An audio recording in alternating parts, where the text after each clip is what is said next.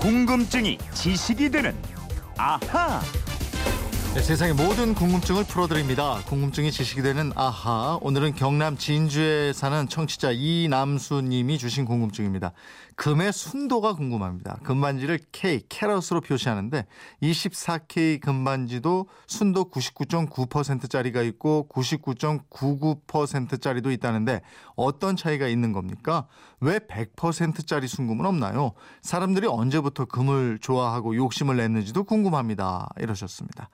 예, 황금처럼 반짝반짝 빛나는 궁금증 해결사죠. 김초롱 아나운서입니다. 어서 오세요. 네, 안녕하세요.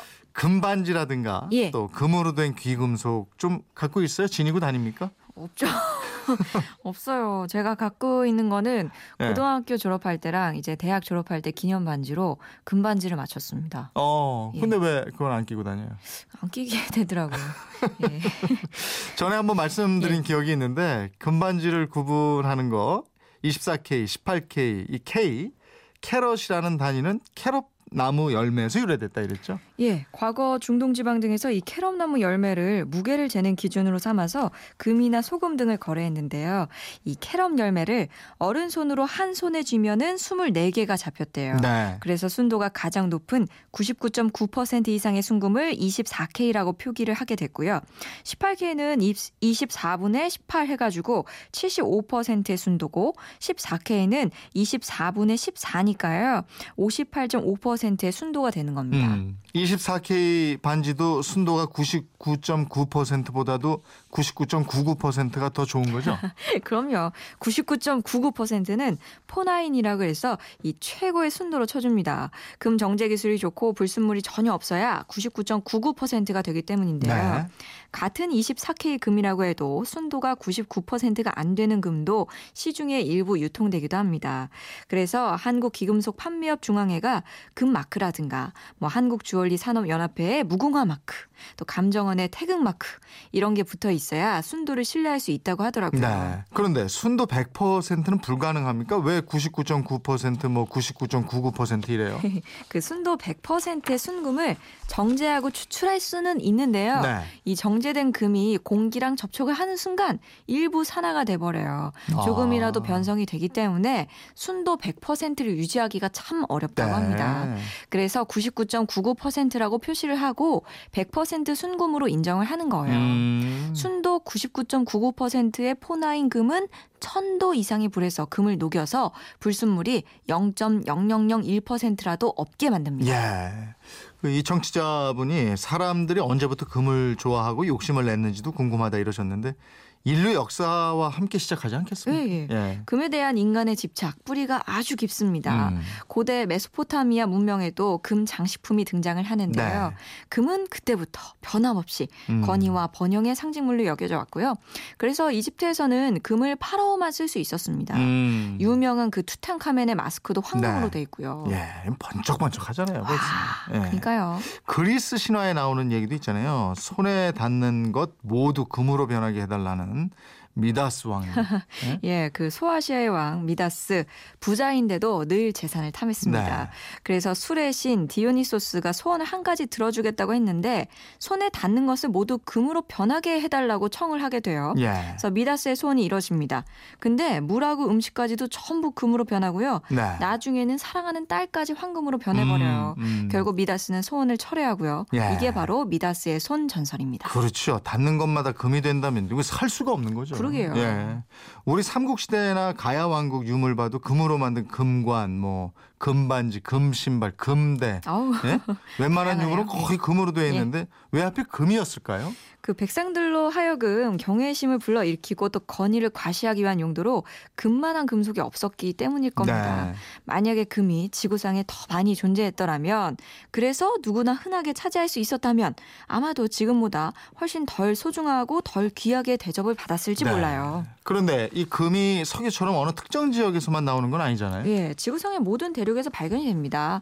이런저런 형태로 지구 곳곳에 매장돼 있는데요. 그렇다고 금이 그렇게 쉽게 채굴되는 지역은 단 한 군데도 없어요. 예. 금을 발견해서 생산하는 과정에 엄청난 노력이 필요한데요. 예를 들어서 남아프리카에서 매년 생산되는 금이 약 500톤이거든요. 네. 이 금을 추출하려면 무려 700만 톤이나 되는 어. 흙을 걷어내서 분쇄를 해야 합니다. 야, 500톤 캐는데 700만 톤의 흙이요. 예. 예.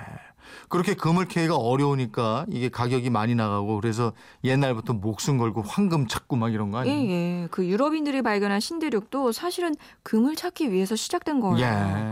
콜럼버스를 비롯해서 많은 탐험가들이 목숨 걸고 찾아 나섰던 땅도 다름 아닌 황금을 가진 땅 인도였습니다. 예. 그래서 아메리카를 발견했을 때도 인도라고 했던 거잖아요. 예. 콜럼버스는 인도를 찾아가는 첫 항해 도중에 또 이렇게 얘기를 합니다. 아, 찬란한 황금이여. 황금을 가진 사람은 영혼이 낙원에 가는 것까지도 도와주는 보물을 가진 것이다.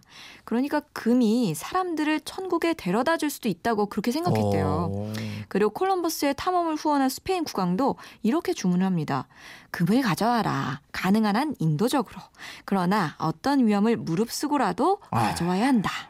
참. 그냥 막 가져와라 이거네. 그러니까. 그러니까요. 아니 그렇게 보면 콜럼버스는 탐험가라기보다는 어떻게 보면 금사냥꾼에 가까운. 어, 그렇게 그죠? 볼 수도 있겠네요. 예. 그리고 콜럼버스 뒤를 이어서 스페인의 피사로 역시 황금을 얻기 위해서 남미 잉카 제국을 무너뜨리고 학살을 저지르게 되는데요. 예. 하지만 이 사람 나중에 암살자들에게 목숨을 잃고 말았고요. 네. 황금을 나눠 가진 피사로의 부하들 중에서도 고향에 돌아가서 안락하고 풍족한 생활을 즐긴 사람이 없었다고 합니다. 예. 아까 얘기했잖아요. 우리 그리스 신화의 미다스 왕. 예. 결과는 다 마찬가지네요. 그러네요. 예. 그럼에도 불구하고 이 금에 대한 골드 여기에 대한 욕망은 참 이후에도 계속됩니다. 음. 대표적인 게 미국의 골드 러시인데요. 1848년 미국 캘리포니아주 아메리칸강 일대에서 금이 나온다는 소문이 퍼져요. 그래서 음. 사람들이 몰려들기 시작했는데요. 1949년에만 유럽과 중남미, 중국 등지에서 이 캘리포니아로 이주한 사람이 10만 명이나 된다고 아, 합니다. 그렇군요. 예. 이게 지금도 세계 경제가 불안해지고 이러면 인기가 높아지는 게 금이잖아요. 예, 예, 금에 대한 집착. 야, 정말 그놈의 인기는 식지를 않습니다. 그러니까요. 네. 예, 그 금계로 좀 모아두라고 하던데 황금성이 좋고 뭐 돈이나 똑같기 때문이겠죠. 네. 예, 하지만 뭐 미다스 왕을 비롯해서 여러 사례에서 보이는 것처럼요. 욕심이 과하면 황금은 보물이 아니라 애물이 될 수가 있습니다. 그렇죠. 예. 돈도 그렇지만 우리가 금을 수단으로 보지 않고 목적으로 생각하고 이러면 수단에 불과하다는 걸 잊는다면은 결말이 그렇게 좋게 끝나지 않는다. 예. 어떻게 보면 이런 교훈도 있어요. 그죠? 뭐 예, 예. 우리가 한 얘기, 미다스 얘기도 그렇고 그 잉카 제국 뭐 스페인의 예, 얘기 예. 교훈이 있잖아요. 그렇습니다. 자, 이남수 님 궁금증 풀리셨습니까? 선물 보내 드리겠고요. 이분처럼 궁금증, 호기심 생길 때 어떻게 하면 됩니까? 예, 그건 이렇습니다. 인터넷 게시판이나 MBC 미니 휴대폰 문자 샵 8001번으로 보내주시면 됩니다. 짧은 문자 50원, 긴 문자 100원의 이용료가 있습니다. 여러분의 호기심, 궁금증 금보다 더 값진 것 같아요. 많이 네, 보내주세요. 네. 예. 예. 내일은 어떤 궁금증 풀어주실 거예요? 이 노래 아세요? 그 냉면에 가곡이라 음, 냉면 가곡 있죠? 예. 멋 좋은 냉면이 여기 있어. 오, 바로 나오시네요. 값싸고 달콤한 냉면이요. 이거. 예. 저는 그 소녀시대 제시카가 불렀던 냉면이 익숙한데? 냉면 냉면 아, 냉면 그거. 너무나 예 맞아 그렇습니다. 근데 이 냉면을 시키면요 예. 달걀이 반이 딱 잘라서 반만 나와요. 아, 맞아요, 맞아요. 나머지 반쪽은 어디로 간 걸까요? 그렇게 그 반쪽은 예, 두 그릇 시키면 한 그릇에 반, 한 그릇에 반 이렇게 좀. 그거 혼자 가면 어떡해요? 혼자 가면 뭐 다른 사람 시킨 거에도 어디 어쨌든 왜 반쪽만 줬을까? 그거랑요 예. 냉면에 대한 다양한 궁금증을 풀어보겠습니다. 아, 시원하겠네요. 예. 궁금증이 지식이 되는 아하 김초롱 아나운서였습니다. 고맙습니다. 고맙습니다.